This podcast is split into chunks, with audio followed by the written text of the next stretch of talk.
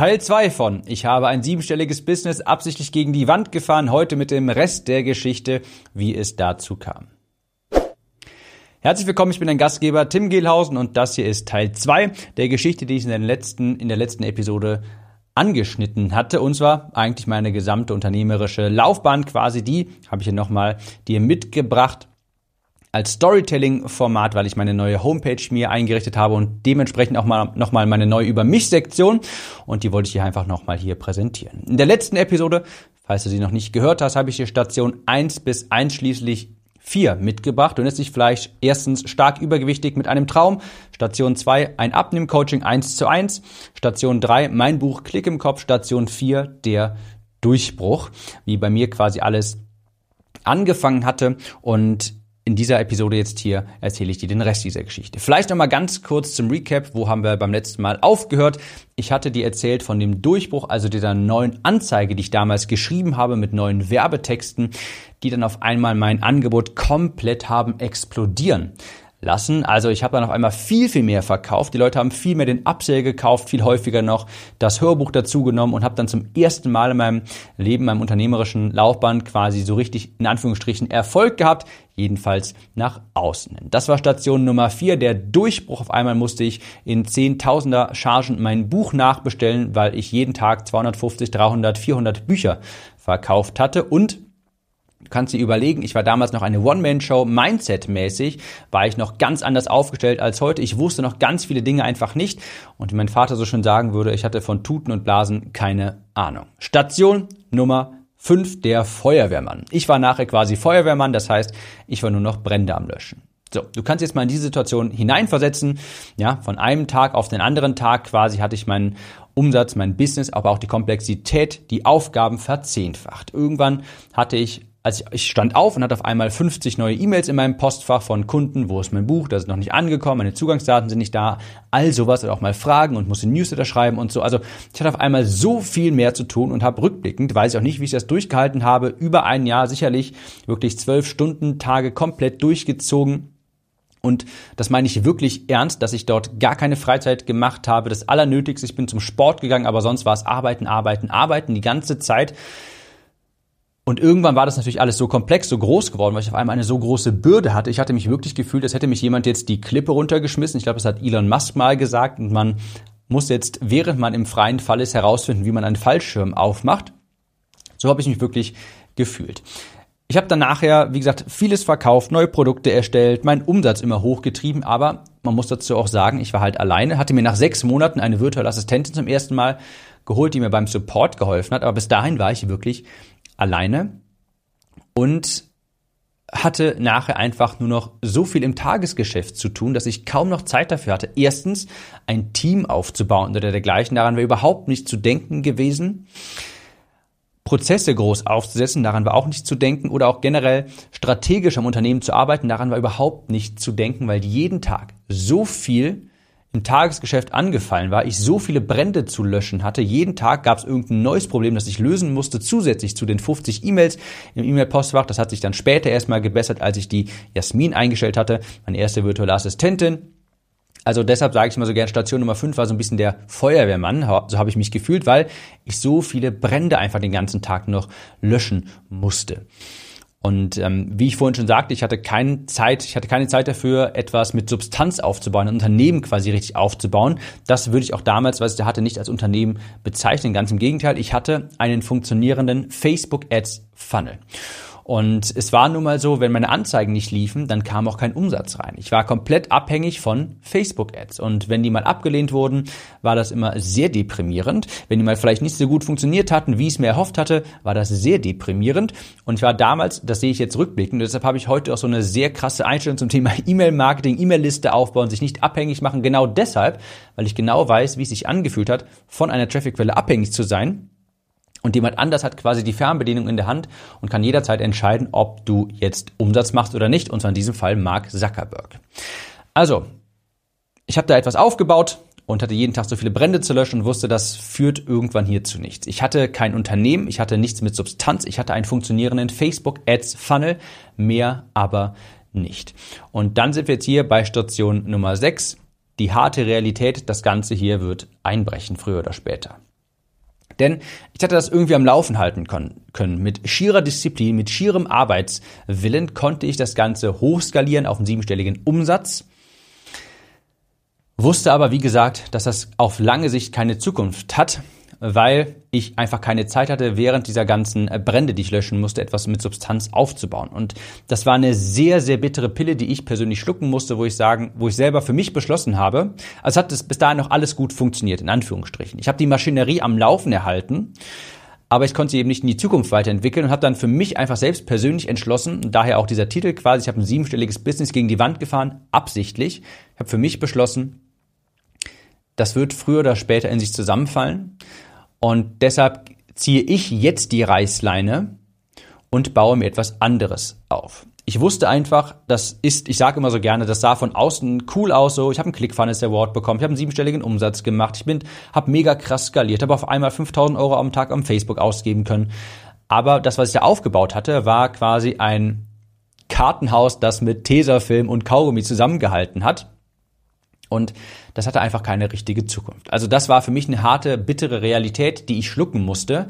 Das Ganze hier wird früher oder später einbrechen. Es hat damals auch noch gut funktioniert, als ich mir dies, als diesen Entschluss gefasst hatte, aber ich habe gesagt, für mich selbst, ich ziehe hier jetzt die Reißleine und starte eine neue Unternehmung. Und zwar schlage ein neues Kapitel auf, und zwar das ganze Thema Station 7, neues Kapitel, Copywriting. Der Moment, als ich diesen Entschluss gefasst hatte, das wird früher oder später hier einbrechen, war der erste, war auch der Tag, an dem ich die erste Episode von diesem Podcast, den du jetzt gerade hörst, hochgeladen habe.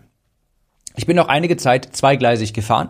Das heißt, ich habe noch in meinem im Gesundheitsbereich war ich noch tätig, ein bisschen habe da auch noch ein paar Umsätze gemacht und konnte dadurch eben auch meine neue Unternehmung hier finanzieren. Du erinnerst dich vielleicht, ich habe hier, ich glaube, die ersten 100, 150 Episoden habe ich nichts verkauft, hatte kein Produkt im Bereich Copywriting weil ich es zum, weil ich zum Glück nicht darauf angewiesen war, weil ich eben noch einige Umsätze, es ist natürlich trotzdem auch was hängen geblieben, auch ob, obwohl ich hohe Kosten hatte, geringe Margen ist natürlich, wenn du viel Umsatz machst, bleibt trotzdem verhältnismäßig immer noch ein bisschen was hängen und konnte deshalb das Ganze querfinanzieren, weil es also nicht in einer äh, in einer großen Not jetzt hier quasi direkt das große Geld noch zu verdienen und habe dann hier einfach gedacht, okay, pass auf, ich weiß, früher oder später möchtest du noch in einem anderen Bereich Fuß fassen, Copywriting, das war jetzt meine neue große Leidenschaft gesehen habe ich es ja, wie, wie machtvoll Worte quasi sind durch die neue Anzeige und habe deshalb dann zweigleisig hier bin ich gestartet und habe gesagt, okay, ich möchte jetzt hier gleichzeitig diesen Podcast aufbauen und weiß einfach, wenn ich früher oder später ein neues Produkt habe im Bereich Copywriting, dann bin ich, werde ich mir sehr dankbar sein, wenn ich dann schon eine Zielgruppe habe. Und dementsprechend habe ich gesagt, okay, ich starte einen Podcast.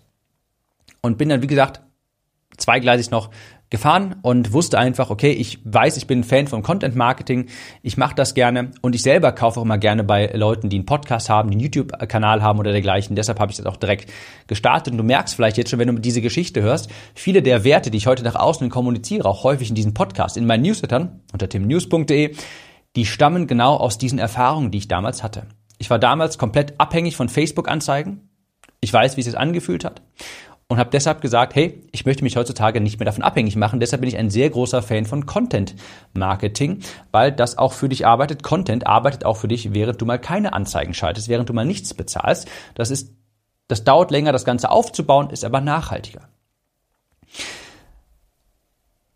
Und dementsprechend habe ich das Ganze hier dann gestartet. Wie gesagt, noch ein bisschen zweigleisig bin ich gefahren, habe aber irgendwann gesagt, okay, ich stampfe das Gesundheitsthema komplett ein weil ich auch wusste, hey, du musst dich auf etwas fokussieren.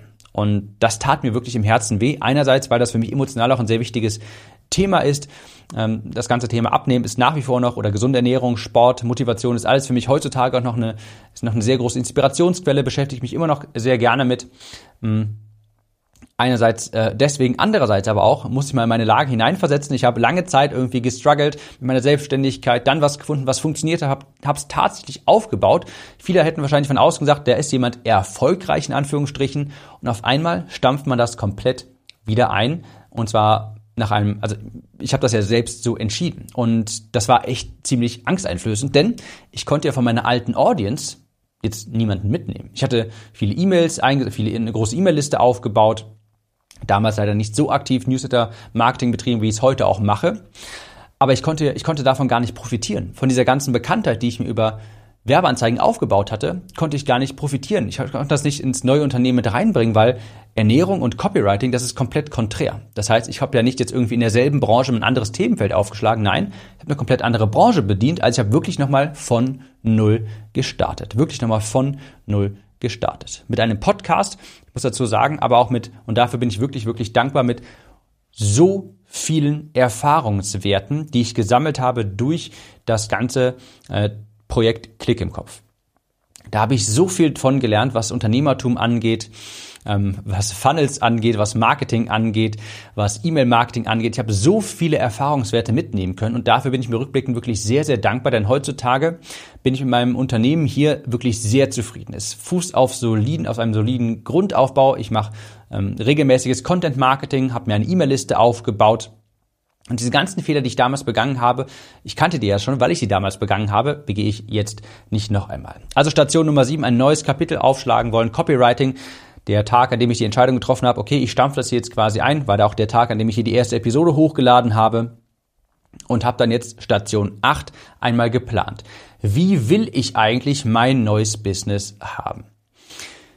Ich sagte ja vorhin, ich war jetzt nicht unmittelbar darauf angewiesen, nochmal viele Kunden zu gewinnen, viel zu verkaufen, weil ich durch das ähm, Gesundheitsprojekt noch eine, auch, äh, wie gesagt, etwas, ein finanzielle Mittel mitnehmen konnte. Und deshalb war ich jetzt nicht unmittelbar darauf angewiesen, hatte jetzt erstmal mehr Zeit, mir zu überlegen, was will ich eigentlich haben. Und wie ich vorhin sagte, ich habe so viel daraus gelernt, was ich damals alles gemacht habe. Deshalb wusste ich, okay, ich möchte es alles, und deshalb, das hörst du auch immer in meinem Podcast, ich möchte es simpel haben. Ich möchte es einfach haben. Ich möchte nicht neue tausend verschiedene Produkte haben, die ich immer irgendwie quer verkaufe und dergleichen, so wie ich damals gemacht habe, das typische Upselling, Cross-Selling und dergleichen. Ich möchte einfach das Ganze simpel ha haben und auf Content Marketing viel setzen. Ich möchte eine E-Mail-Liste aufbauen. Ich möchte meinen Traffic diversifizieren. Habe aus all den Fehlern gelernt, habe mir jetzt einen Plan zurechtgelegt und habe das dann einfach so verfolgt und wusste, okay, das muss bei mir jetzt auch gar nicht nochmal so schnell passieren, quasi dieses Wachstum, sondern ich habe es lieber beständig und dafür etwas langsamer, dafür aber nachhaltig als blitzschnell und dann später aber mit sehr vielen Abbrüchen äh, oder beziehungsweise statt blitzschnell und dann nachher wieder auch mit einem sehr tiefen Fall zu tun haben zu müssen. Also quasi so ein bisschen die ETF-Strategie könntest du sagen, ja. Lange Zeit etwas durchziehen und dadurch entsteht später hinten raus auch sehr großes Wachstum insgesamt. Das war so quasi meine neue Strategie. Das war jetzt Station 8. Ich habe geplant, wie will ich das Ganze eigentlich haben, habe diesen Podcast hier gestartet, damals die ersten, ich glaube 100 oder 150 Episoden, auch einfach nur aufgenommen, etwas erzählt, Copywriting ins, in Deutschland ein bisschen verbreitet, hat damals noch so gut wie niemand drüber gesprochen, habe dann zu Beginn ein Hörbuch erstellt. Ein allererstes war das erste Produkt, was ich erstellt habe hier im Bereich Copywriting, ein Hörbuch. Und das habe ich damals auch über bezahlte Werbeanzeigen äh, vermarktet und das hat überhaupt nicht funktioniert, weil ich eben dann gemerkt habe, okay, der Markt ist für diese Botschaft, Copywriting, noch gar nicht so wirklich bereit. Das war auch ähm, so quasi verkauft worden, äh, beziehungsweise so vermarktet worden, das Copywriting-Hörbuch. Aber ich habe gemerkt, okay, der deutschsprachige Markt ist für dieses Thema noch gar nicht richtig empfangsbereit und habe das dann nochmal zurückgezogen und habe dann nochmal ein bisschen Marktforschung betrieben. Habe auch damals Umfragen gemacht, habe mit ein paar von euch sogar telefoniert, habe ich damals angeboten, ich glaube irgendwann so Episode 120, 30 oder irgendwie sowas, habe ich so ein, habe ich immer auf so ein Bewerbungsformular quasi verlinkt, nicht für ein Produkt, sondern weil ich Marktforschung betreiben wollte, habe gesagt, hey, ich würde gerne ein bisschen Marktforschung betreiben. Ich würde gerne mit euch 20, 30 Minuten sprechen und ihr könnt dann mir auch gerne jegliche Fragen stellen, die ihr wollt. Ähm, und so habe ich dann nachher herausgefunden, was will meine Zielgruppe eigentlich wirklich haben. Habe also Marktforschung betrieben und später noch ein anderes Buch rausgebracht, Wunschkundenanzeigen. Das waren Facebook-Anzeigenvorlagen. Habe das wieder ähm, ja, mit Facebook-Ads beworben. Das hat sehr, sehr gut funktioniert und habe so einfach immer mehr Zielgruppen, eine immer größere Zielgruppe mir aufgebaut, bin in Kontakt mit dieser Zielgruppe gekommen und habe dann später Version 1.0 der Copywriting Academy auf den Markt gebracht. Das ist jetzt Station 9, Produkt auf den Markt gebracht. Meine Academy habe ich im Juni 2020 zum allerersten Mal in einer Pilotrunde auf den Markt gebracht. Und weil ich nämlich vorher wusste, okay, ich möchte nicht wieder viele verschiedene kleine Produkte haben, sondern lieber ein Premium-Produkt, das ich lange Zeit optimiere. Und das habe ich auch gemacht. Die Copywriting Academy im Launch äh, gelauncht 2020 im Juni als Pilotrunde und habe viel Feedback eingesammelt und gefragt, was wollt ihr gerne haben, äh, wie kann ich das optimieren und habe das immer weiter mit dem Kunden optimiert und heutzutage sind wir bei, ich weiß gar nicht, Version 5, 6 oder dergleichen ist wahnsinnig ausgebaut worden, ein äh, größeres Produkt geworden und das ist quasi jetzt Station 10, das hier und jetzt. Ich habe also viel aus dieser ganzen Zeit gelernt. Ich habe vielleicht für dich als für die Pfeiler hier, die ich mir aufgebaut habe, für dich als, als Learning, als Takeaway. Ich habe Content Marketing kontinuierlich durchgezogen, wofür ich mir wirklich sehr dankbar bin. Das ist jetzt Episode, ich weiß nicht, 453, 52, 54 oder sowas, die du jetzt gerade hier hörst. Mir war es wichtig, dass ich sehr nah mit den Kunden arbeite, die Produkte erstelle, lieber ein Premium-Produkt erstelle als fünf äh, kleine Produkte. Ich wollte mir eine E-Mail-Liste aufbauen, diese regelmäßig pflegen und über meine E-Mail über meine E-Mail-Liste verkaufen. Das habe ich mir damals so schon als Ziel gesetzt und das hat auch wirklich, wirklich gut funktioniert. Und jetzt gerade bin ich hier wirklich mit einem, mit einer sehr, sehr, sehr, sehr, sehr gesunden Gewinnmarge. Ich mache tatsächlich aktuell weniger Umsatz als 2019, aber es bleibt bedeutend, also wirklich bedeutend mehr bei mir hängen. Viel, viel, viel, viel mehr, weil ich natürlich jetzt nicht mehr die ganze Zeit Bücher produziere, die gelagert, gedruckt, versendet werden müssen. Ich muss den Logistiker nicht mehr bezahlen. Ich habe großenteils digitale Produkte. Dieses Jahr sieht ganz gut aus mit der eine Million Euro mit einer extrem gesunden äh, Gewinnmarge. Bin super zufrieden, habe nicht mehr das Gefühl, dass ich so gehetzt und gestresst bin im Unternehmen, was ich damals wirklich hatte, als ich im Stadium des Feuerwehrmanns hier war und bin damit wirklich sehr, sehr zufrieden. Es ist auch wirklich sehr beruhigend zu wissen, dass ich eine E-Mail-Liste habe von Personen, die gerne von mir kaufen, die gerne von mir hören und dass ich nicht auf Anzeigen angewiesen bin. Ich schalte nach wie vor super gerne und auch viele Werbeanzeigen, Facebook-Anzeigen